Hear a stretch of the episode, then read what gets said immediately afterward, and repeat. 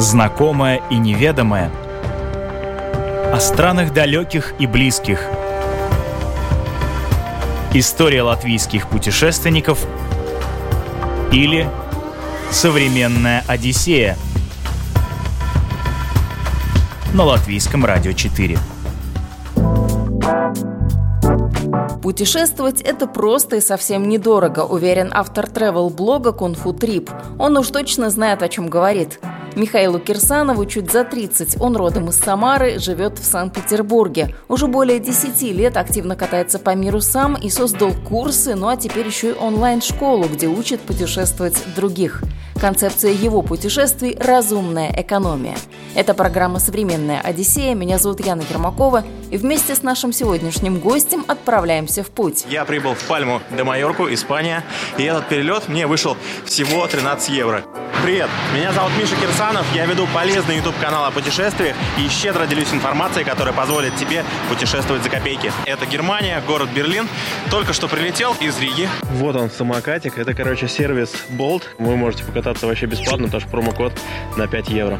Подписывайся, жми колокольчик и увидимся на канале.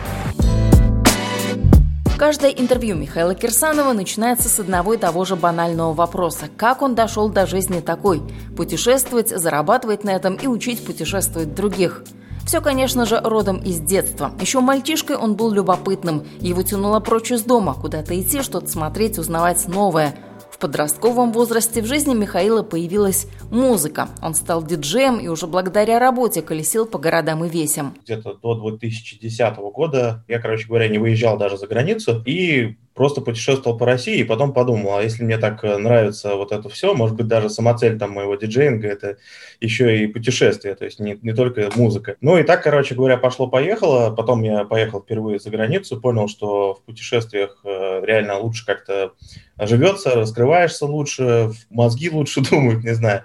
В общем, заряжаешься вот этой вот всей энергией, так, наверное, оно примерно и началось. Ну а сейчас давай интересно, тогда перейдем к тому, как это все продолжается, потому что тебе удалось э, монетизировать вот это свое увлечение, хобби, и ты уже стал таким э, гуру путешествий именно бюджетных. Ну, а, мне на самом деле э, не очень нравится слово бюджетный, давай с конца начнем. А, мне больше нравится слово выгодных, потому что слово бюджетных, оно почему-то несет какой-то, наверное, негативный оцен... Э, оттенок. Люди думают... Ну, такое, что кажется, что-то дешевенькое и в шалаше, да? Вот. Да, да, да. Кажется, что это какие-то там спать на вокзалах, автостоп, палатки, вот это все. Я приемлю, в принципе, любые ну, способы путешествий, но а, я вот все-таки, наверное, про выгодные путешествия. Что я подразумеваю под словом выгодные? Выгодные – это как раз-таки получать то, что обычно стоит более больших денег, чем то, что мы там привыкли, а, но получать это все дешевле, да, при помощи различных акций, лайфхаков, э, схем. Тут, наверное, прибавился какой-то а, азарт в первую очередь. То есть я понял, что вообще так можно, понял, что все вот какие-то лайфхаки, которые я собирал, чтобы путешествовать, ну, у меня просто не было денег, у меня не было выбора, да, а, вот, э, я их стал применять, э, и это стало получаться. И когда это стало получаться, э, рано или поздно этих лайфхаков, этих каких-то накатанных там маршрутов, моего опыта стало столько, что я понял, что надо этим делиться и завел свой блог. Начиная снимать ролики на YouTube, Михаил понимал, конкуренция в интернете огромная. Сегодня почти каждый, кто куда-то едет, выкладывает в сеть отчет о том, где был и что видел. Советы, как сделать поездку интереснее и никак у всех не раздает разве что ленивый. Но это Михаила не остановило, и три года назад он пополнил ряды travel-блогеров.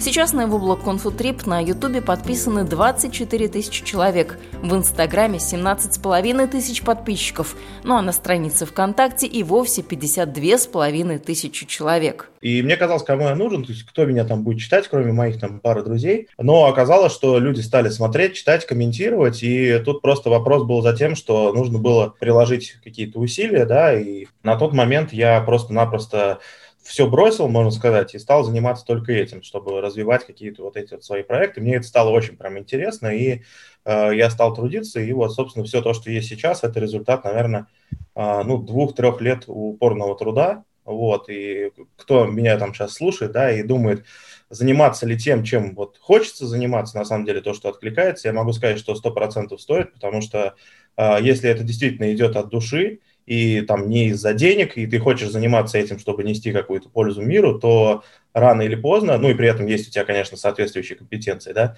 рано или поздно это взлетит, если просто этим заниматься, упорно трудиться. Ну а компетенция это как у тебя, язык хорошо подвешен, глаз наметан, чтобы заметить какие-то интересные вещи по пути, или, допустим, математика хорошо работает, посчитать, где можно на чем-то сэкономить и выгодное предложение получить. Ну, я сейчас говорю не столько про замутить там кому-то советую, да, копию моего проекта, а, я говорю в целом, то есть, ну, люди же часто меня спрашивают именно не в разрезе путешествий, да, какую-то вот эту фразу про то, что как ты вообще пришел к тому, что ты занимаешься именно вот этим. То есть я пришел очень просто, я просто спросил себя в один момент, а чем вообще я хочу по жизни заниматься. И путешествие – это, наверное, одно из проявлений, которое мне самому нравится, мне есть здесь что сказать людям, и вот начал заниматься вот этим. Ну, немножко статистики давай внесем, наверное, она тоже у тебя накопилась а, за все это время. Самое дешевое твое путешествие, сколько стран у тебя за плечами, вот какие-то такие интересные факты есть? Ну, на самом деле, по поводу самого дешевого путешествия, у меня были путешествия, которые, естественно, были вообще бесплатными.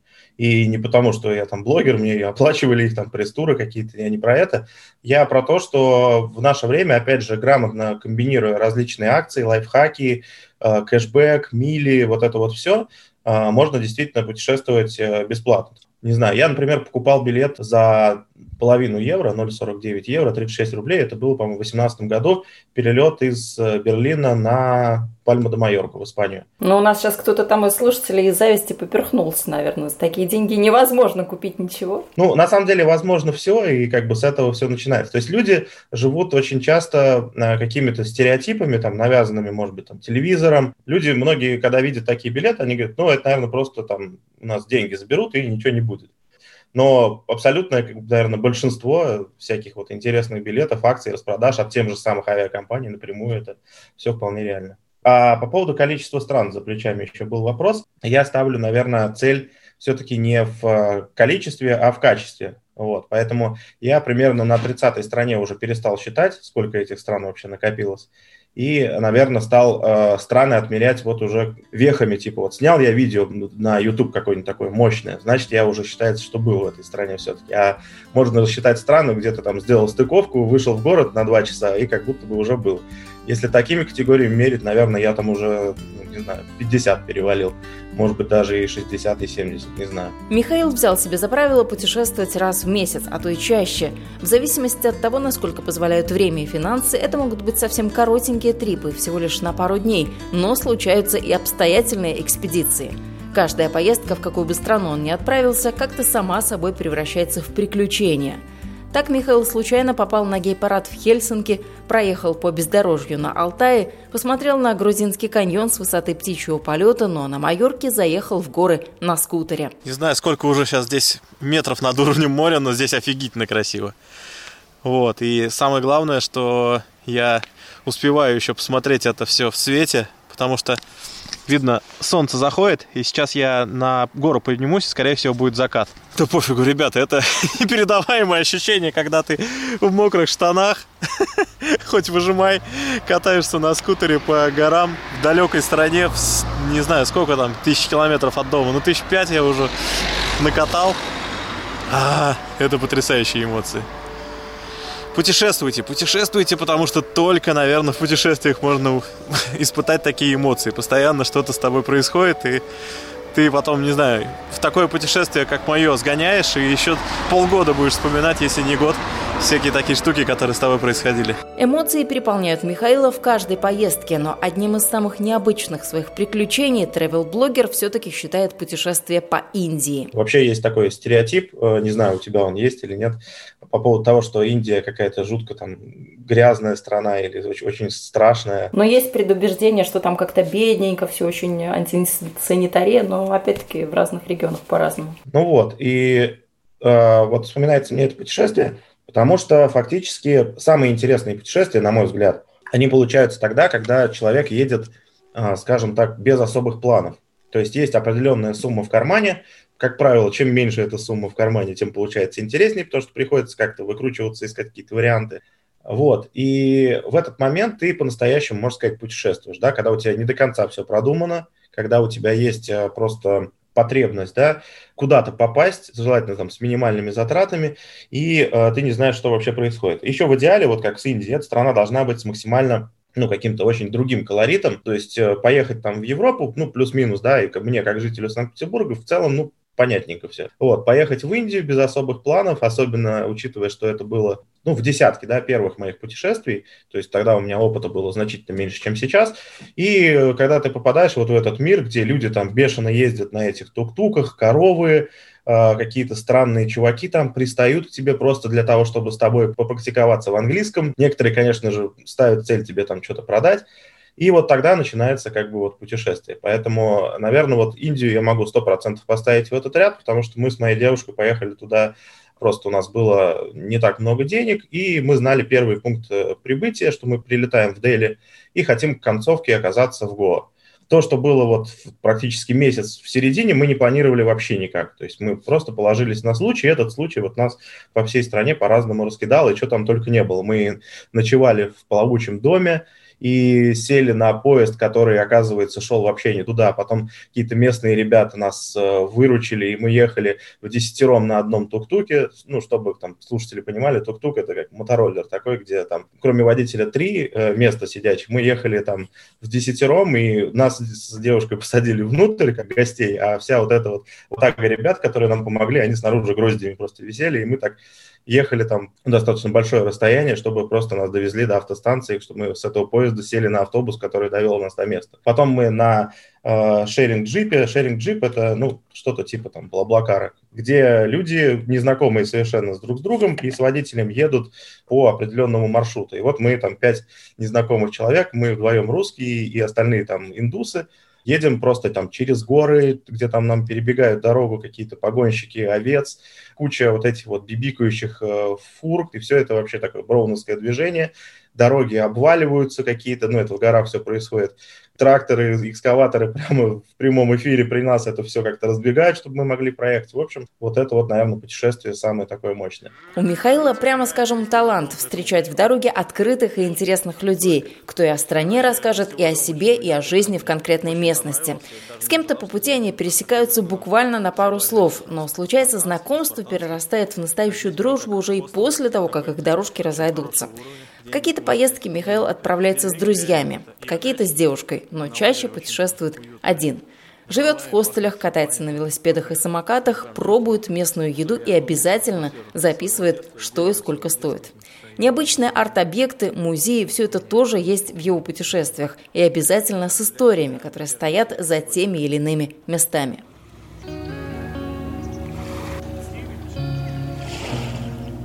И вот на фоне этой прекрасной коровы я могу сказать, что Телецкое озеро – это не тот туристический ад, про который рассказывают все массово на видео в Ютубе. Это просто обычное место, где можно вот так вот вечерком посидеть. К тебе придут коровы, и никто, собственно, не докапывается с предложением каких-то там экскурсий и всего прочего. Просто ты на берегу в селе Ягач сидишь и кайфуешь, наблюдаешь вот такой вот закат и вот эту всю обстановочку. Так что меньше слушаете ютуберов, даже меня меньше слушаете, всегда имеете право на свое мнение и на то, чтобы съездить и увидеть все своими глазами. В который раз убеждаюсь, что Алтай, как и Индия, это мощный единый организм. Такая страна, в которой ты попадаешь и сразу плывешь по течению. То есть не нужно париться. В принципе, все как-то наруливается само. И так и получилось. Мы вчера вечером сидели на Телецком озере, и я увидел теплоход Пионер Алтая. Вот, почитал. Кстати, у судна очень интересная история. Он был выпущен еще в 1064 году, потом в 90-е годы все это дело пришло в запустение, и потом нашелся энтузиаст, который его восстановил, и теперь он снова ходит по озеру. Из последних путешествий это был Алтай, это тоже очень такой интересный, э, значимый край для многих, его называют местом силы. Вот как ты его увидел, с твоей точки зрения, как это? А, в чем а, штука Алтая? Я а, изначально старался не замыливать свое сознание, потому что про Алтай очень много и на Ютубе, и в, там, в соцсетях материалов, и когда ты начинаешь искать, то очень сложно и очень субъективно все люди мыслят, и начинаешь просто прокладывать, ну, примерно как с Индией, да, все, ну, все нарулится само собой, наверное. Вот, в принципе, так и получилось. Стояла цель приехать, э, там, снять квартиру на первый день, в Горно-Алтайске, куда прилетает самолет, снять машину и дальше ехать в сторону ну, там, определенных каких-то пунктов, которые были намечены первым каким-то вот планом. И мы сначала приехали, ну, я ездил с другом, сначала мы приехали на Телецкое озеро, наверное, Телецкое озеро – это место номер один на Алтае. Все, когда там говорят про Алтай, во всех путеводителях везде все говорят Телецкое озеро. Вот младший брат Байкала, обязательно нужно туда попасть. Собственно, мы обязательно туда тоже как раз первым делом попали. А, и очень много я встречал отзывов, что, мол, это жутко какое-то изгаженное уже туристами место в плане того, что там экскурсии тебе предлагают на каждом шагу, какие-то там пивные разливайки. И там получается так, что это озеро, оно имеет как бы два таких э, села по обе стороны, можно сказать. И одно село действительно такое, а другое прям вот, ну, село-село обычное, где там старые какие-то разбитые машины, коровы гуляют по улицам, и нет никого вообще, кто там тебе предлагает какие-то экскурсии, то есть все достаточно спокойно. И вот как раз мы туда и попали, вот в это именно село, и э, первая мысль была, ну, а, наверное, вот все-таки красота, она в глазах смотрящего, то есть кто что увидел, тот, в принципе, то и сказал. И я вот увидел так, мне понравилось. Ну и дальше э, мы стали просто двигаться. У нас была цель проехать э, Чуйский тракт э, целиком, да, это там самая, наверное, живописная дорога по версии National Geographic, по-моему, в десятку входит живописных дорог мира. Вот, и у нас была цель просто-напросто его проехать. Ну и по пути мы там уже накидали несколько тоже пунктов и тоже там встречали каких-то местных людей, которые там стреляют у тебя э, денежку на там квас, пиво, не знаю, на все что угодно, но при этом рассказывают тебе очень много интересного в плане того, что вот туда обязательно заедь, сюда там не заедь. И в этом плане это путешествие получилось уникальным э, именно вот как раз потому, что мы все, по сути, делали на ходу. Там жилье искали на ходу, там пошел дождь, посмотрели прогноз погоды, что вот тут вот дождь, а там вот куда мы поедем там вперед, его нет. Ну все, тогда поехали вперед, чтобы не было дождя. Вот, и это тоже, наверное, такая лайтовенькая версия по сравнению с Индией, вот этого принципа, а, там, езжай, куда глаза глядят. Но, тем не менее, она вот создала в итоге очень такое крутое путешествие. Ну, природа там совершенно невероятная. То есть это еще летнее как раз было время. Может быть, сейчас это уже воспринималось бы немножко по-другому, но лето, вот это солнышко, вот эти зеленые такие склоны горные, очень красиво. Как ты выбираешь направление, куда ты хочешь поехать? А ты смотришь с точки зрения, насколько это будет зрелищно, необычно, может быть, ты там накопал что-то интересное, какой-то объект, как это происходит? Хороший вопрос, потому что в этом году, как известно, да, с пандемией, ну, по сути, у меня выбора не было. Либо там сидеть дома, а, либо ехать в малое количество открытых стран, через них там выбираться куда-то дальше. Ну, это, а, во-первых, я понял, что я наверное, не открывал для себя вот регионы ранее, которые там находятся далеко за Уралом, в частности, Алтай. И, во-вторых, у меня была вот концепция еще, которую я отснял тоже для Ютуба, Волжский трип. То есть я сам из Самары родом, хотя живу сейчас в Петербурге. И у меня была а, ну, давнишняя такая мечта проехать волжские города, которые я, в принципе, знаю, в которых я бывал, и рассказать о них на Ютубе, чтобы люди имели возможность э, просто, ну, по моим стопам, да, пройти. И, как оказалось, действительно очень много людей, э, в принципе, я получил такой положительный фидбэк на Ютубе, очень, ну, зашло, да, видео про российские города и про все вот это, и поэтому я укрепился в этом мнении и решил тоже путешествовать дальше по России. В частности, у меня сейчас скоро там выйдет вторая серия Алтая, Ярославль тоже уже в работе. Сейчас э, в конце ноября, наверное, поеду в Карелию. И так получилось, что вот реально а, путешествия по России из-за пандемии в этом году вот раскрыли заново, это на самом деле очень, очень прикольно. Поэтому в этом году я, по сути, вот выбирал, исходя из этой логики. Вообще, конечно же, у меня есть э, ну, разные принципы, так как я уже достаточно, наверное, искушенный путешественник, и какими-то там билетами в Берлин по там десятому разу меня уже не удивить. Когда я только начинал путешествовать, я там вижу попадаются мне какие-то интересные билеты в тот же самый Берлин, условно. Но сейчас почему? Если уже открыли, я думаю, что открыли уже новый аэропорт в Берлине, было бы интересно, как раз был бы повод. Сейчас да, сейчас уже, конечно. Но когда я был неискушенным путешественником, ну и вот люди, да, которые проходят у меня обучение, я им всегда советую очень простой принцип – действовать исходя из цены в первую очередь. То есть если ты неискушенный путешественник, ты практически нигде не был, у тебя есть определенная сумма денег, ну, какая по большому разница, там, Берлин, Рига или Алтай. То есть везде по-своему ты найдешь, как отдохнуть, все для тебя будет новым, тут как бы чисто уже предпочтение. Поэтому для неискушенных путешественников, наверное, так вот я советую выбирать. Для более искушенных, в зависимости от своих целей, то есть мне, например, интересно побывать там в Америке, да, я, к сожалению, не был еще пока, и я уже очень давно разложил этот маршрут уже в голове, поделил там его на сегменты, все эти сегменты просчитал, как лучше лететь, э, вот там, ну, естественно, там с визами вот эта вся история тоже немаловажна. И двиг, двигаюсь к этому. И просто, так как у меня есть уже намечено несколько направлений, я просто жду, когда, опять же, я увижу какие-то интересные билеты и соберу э, путешествие в одно из этих направлений. Но в процессе этого я также путешествую и как вот и неискушенный человек, да, скажем. Попадаются интересные билеты, можно одни и те же места, на самом деле, по несколько раз смотреть. Тот же самый Берлин я очень люблю и был там, ну, я говорю, ну, не 10 раз, конечно, ну, наверное, около пяти-то уже точно и вернулся бы с удовольствием. Друзья, всем привет, с вами снова Миша Кирсанов. Продолжается мое путешествие 5 стран за 100 евро. И моя третья страна – это Германия, город Берлин. Берлин, конечно, это чума. Больше всего мне напоминает Москву. Тут ты вышел и сразу попал в водоворот. Просто огромные кучи народу снуют. Вот, ничего не понятно. Система транспорта Берлина разделена на части. Это A, B, C по удаленности от центра. Сейчас я в зоне C. Здесь вот аэропорт Шönефельд. То есть, чтобы купить билет, мне нужно покупать билет, который включает проезд по трем зонам. Вот такое приложение. Мне нужен single trip ticket. 3,40 он стоит. Сейчас куплю и поеду. Из-за того, что меня подвел интернет, мне пришлось проехать свою станцию. Я просто не знал, что это она. Теперь э, поеду на трамвае обратно где-то 4 остановки. Может быть, еще куда-нибудь в интересное место даже по пути заеду. Так что не отчаивайтесь никогда, если вдруг что-то идет не по плану. Может быть, это наоборот хорошая идея, чтобы развернуть путешествие как-то по-другому. Кстати, Латвия тоже входит в список стран, в которых Михаил побывал несколько раз. Сначала он гулял по Старой Риге и по центру, ну а второй раз приехал изучить красоты Сигулды. Полтора часа на электричке, и вот я и на месте. Вообще, этот городок, поселок, местность, не знаю, как лучше сказать, Сигулда, называют Прибалтийской Швейцарией. И я уже прям чувствую, что это правда, потому что просто чистейший воздух, тут сосны. Вообще, по слухам, тут канатная дорога, современные арт-объекты. В общем, чего тут только нет, и все это я вам сейчас покажу. Все очень ухожено, и вот я был в Швейцарии, и не могу сказать, что это прям вот как в Швейцарии, но это по сравнению с Ригой реально как будто ты прям в другой мир приехал. Все-таки, да простят меня рижане, Рига порой достаточно такая грязная и неаккуратная, ну, как только ты покидаешь пределы центра. А здесь как будто прям, ну вот, такая богатая, зажиточная Европа.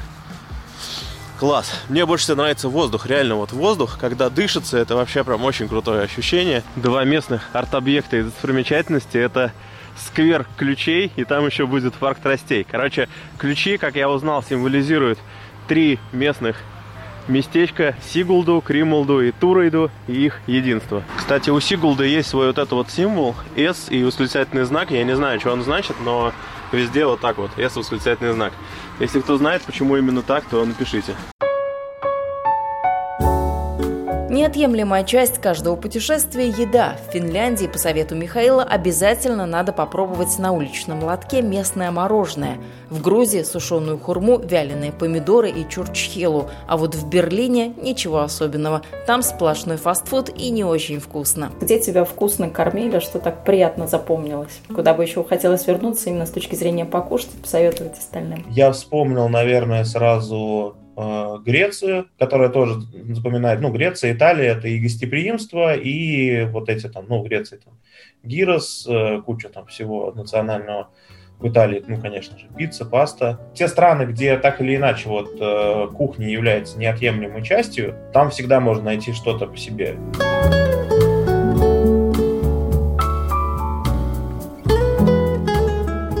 Что касается каучсерфинга, то насколько тебе близок такой вид путешествия, когда можно в другую страну приехать и пожить э, у каких-то совершенно незнакомых людей, на которые тебе показывают страну, рассказывают они, насколько ты бы э, себя видел в таком, пробовал ли, есть ли опыт? Я каучсерфинг все-таки рассматриваю как вот инструмент знакомства с э, человеком. Мне не сильно импонирует идея напрягать, да, людей, что им нужно все-таки приготовить для тебя там спальное место, вот это все. Не всегда это просто удобно, и после этого ты, ну, в моем случае, не знаю, у меня, может, комплекс какой-то, чувствуешь себя как-то, ну, немного обязанным, что ли. А вот обратиться через каучсерфинг к человеку и сказать ему, что вот у меня есть там такое-то, такое-то время, давай с тобой погуляем, ты мне город там покажешь, вот это для меня как бы, ну, приемлемо. Плюс через каучсерфинг можно находить, ну, опять же, русскоговорящих людей в практически любой точки. А именно с точки зрения пожить, вот честно, я ни разу не пользовался каучсерфингом. Но я понимаю, что в целом это нормальная абсолютно практика. Ну, была до коронавируса, сейчас как-то, наверное, с этим тоже будет а, все сложно.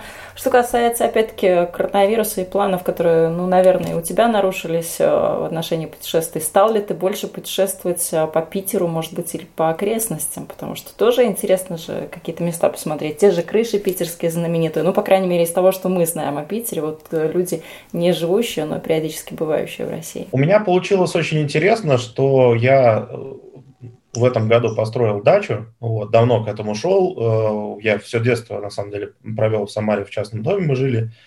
Потом я стал таким прям супер урбанистическим жителем, и в эту сторону не смотрел, и вот уже там на рубеже где-то 30 лет, когда мне исполнилось, мне прям вот потянуло снова вот на природу, к тишине. А самоизоляция вообще самое время, да? Как раз. Да, да, и так совпало. На самом деле, вот я говорю, что удачно совпало, что я вот как-то вот к этому всему потянулся, и я там, можно сказать, вот в перерывах между вот этим путешествием по России, ну, работой какой-то, э, занимался как раз-таки обустройством дома. Получилось, в принципе, достаточно так э, органично. В процессе всего этого я изучил достаточно хорошо Ленинградскую область, поскольку, ну, с дачи очень удобно, по крайней мере, по северу Ленинградской области, кататься и возвращаться там обратно на дачу, потому что все-таки дача на Выборгском направлении, где-то 20 километров от Выборга. Тот же самый Выборг я открыл для себя по-новому. А, вот. В этом плане это прям вот мне как-то помогло. А, что с точки зрения нарушенных планов, конечно, у меня были очень нарушены планы. А, есть э, вот ролик да, на моем YouTube-канале по поводу того, как мы убегали от коронавируса. Где-то 18 марта, ну, в середине, получается, марта все было, когда страны закрывались одна за одной, и как это происходило прямо вот на моих э, глазах, поэтому, с позволения сказать, прорекламирую. Вот, э, посмотрите. Но это просто действительно интересный очень опыт, и, наверное, я там детям своим когда-нибудь и внукам буду про это рассказывать, потому что, ну, такое не в каждом, наверное, поколении случается вообще. 11.20, среда, 18 марта, Северная Голландия, Нидерланды. И вот все велосипедисты, люди, поезда ходят, жизнь идет. Как вы видите, никакой паники нет. В магазинах есть овощи, фрукты, свежий хлеб. Не сказал бы, что все затариваются на кассах огромными корзинами, есть какие-то очереди. Так что, опять же, а, картина, она всегда в глазах того, кто ее подает и как он заинтересован ее подать. Можно подать так, что сфоткать одну пустую полку и сказать, как все плохо. А можно показать так, как я, объективно, просто зайти в магазин и посмотреть по сторонам. Вот и все.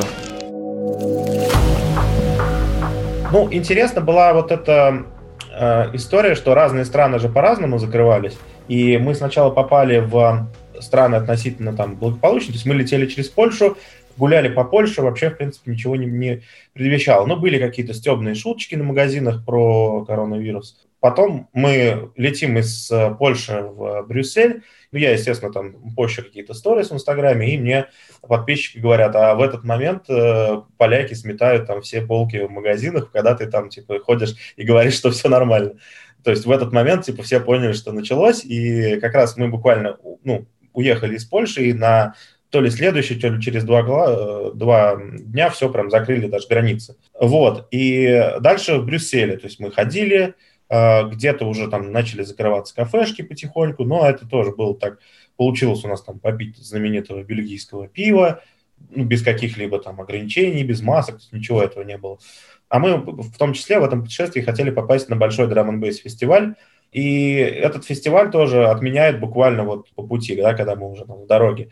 И все начинает прям просто закрываться. Как, вот как мы едем, так за нами буквально вот эти двери захлопываются. То есть прям вот мы уехали из Брюсселя, переехали в Антверпен, в Антверпене уже вот эти Макдональдсы, где только все огорожены лентами, уже можно только зайти и взять тейк-эвэй, и там чувак за тобой э, санитайзером этот экран протирает. Прилетаем в, э, вернее, автобусом переезжаем в Амстердам, в Нидерланды, все вообще спокойно пока еще, но мы понимаем, что Нидерланды достаточно дорогая страна, и так просто есть захотелось, заходим в кафешку на вокзале, и к нам подбегает чувак, говорит, через два часа все закрывается, вот, уже вышло постановление, все, короче, нас закрывают, все будет закрыто, только take на все там скидка чуть ли не там 90%. Мы сразу эти лотки с микроволновой едой закупаем вот так, разогреваем, едим и понимаем, что Амстердам будет, наверное, самым пустым в истории самого Амстердама, когда толпы туристов, а мы ходим, там практически уже никого нет.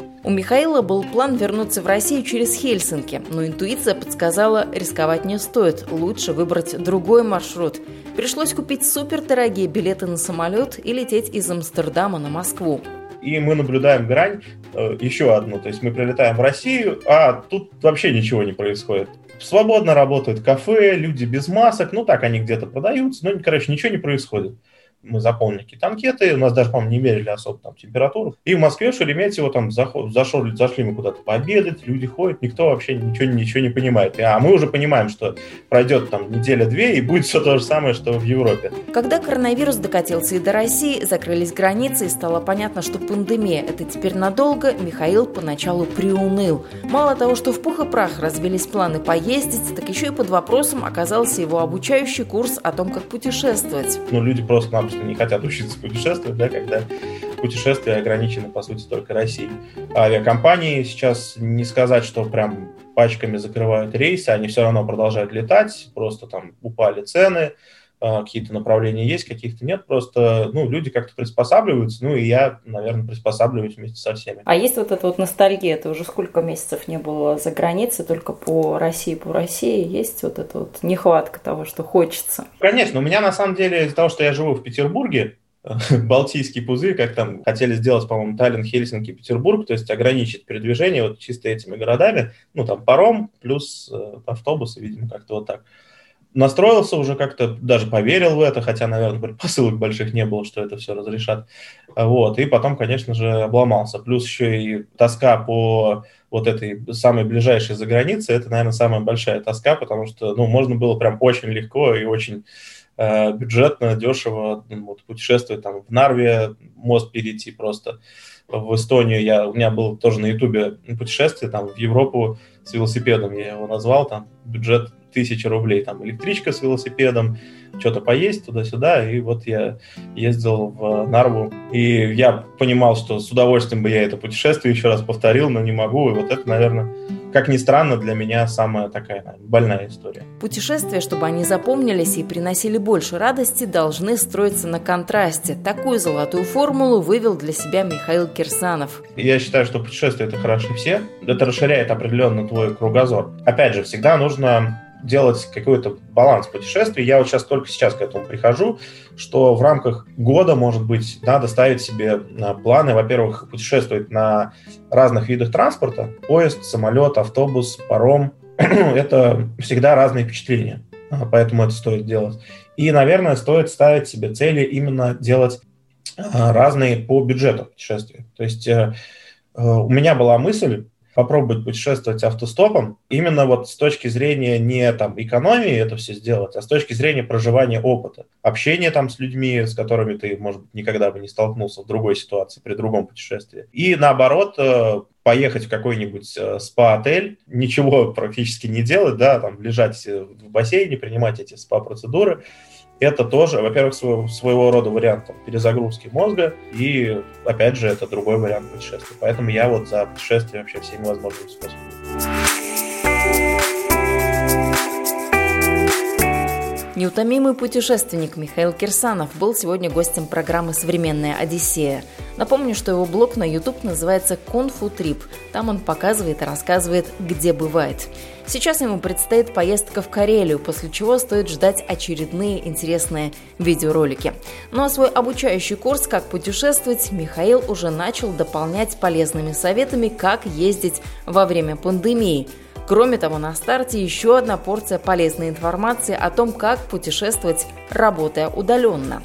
Ну и завершая наш разговор от Михаила напутствие и пожелания. Что хотел, я сказал, поэтому я хочу закончить таким напутствием. Во-первых, э, пусть мой пример послужит э, во-первых, в плане того, что в принципе все возможно, и э, не верьте там скептиков, скептикам, тем, кто в вас, может быть, не верит, тот, кто вас загоняет в какие-то рамки, и просто слушайте себя, занимайтесь тем, что э, вам нравится, путешествуйте, естественно, потому что очень много идей для каких-то своих, э, ну, для своего развития я нашел именно в путешествиях. И считаю, что есть такой интересное, я часто говорю, высказывание, что успешные люди – это те, кто часто путешествует, и напротив, э, те, кто часто путешествует, это успешные люди. То есть э, это прямая корреляция, поскольку в путешествиях мозг как-то работает активнее, решает непривычные задачи, плюс ты смотришь на какие-то другие э, мировоззрения и тоже понимаешь, что можно жить как-то там по-другому,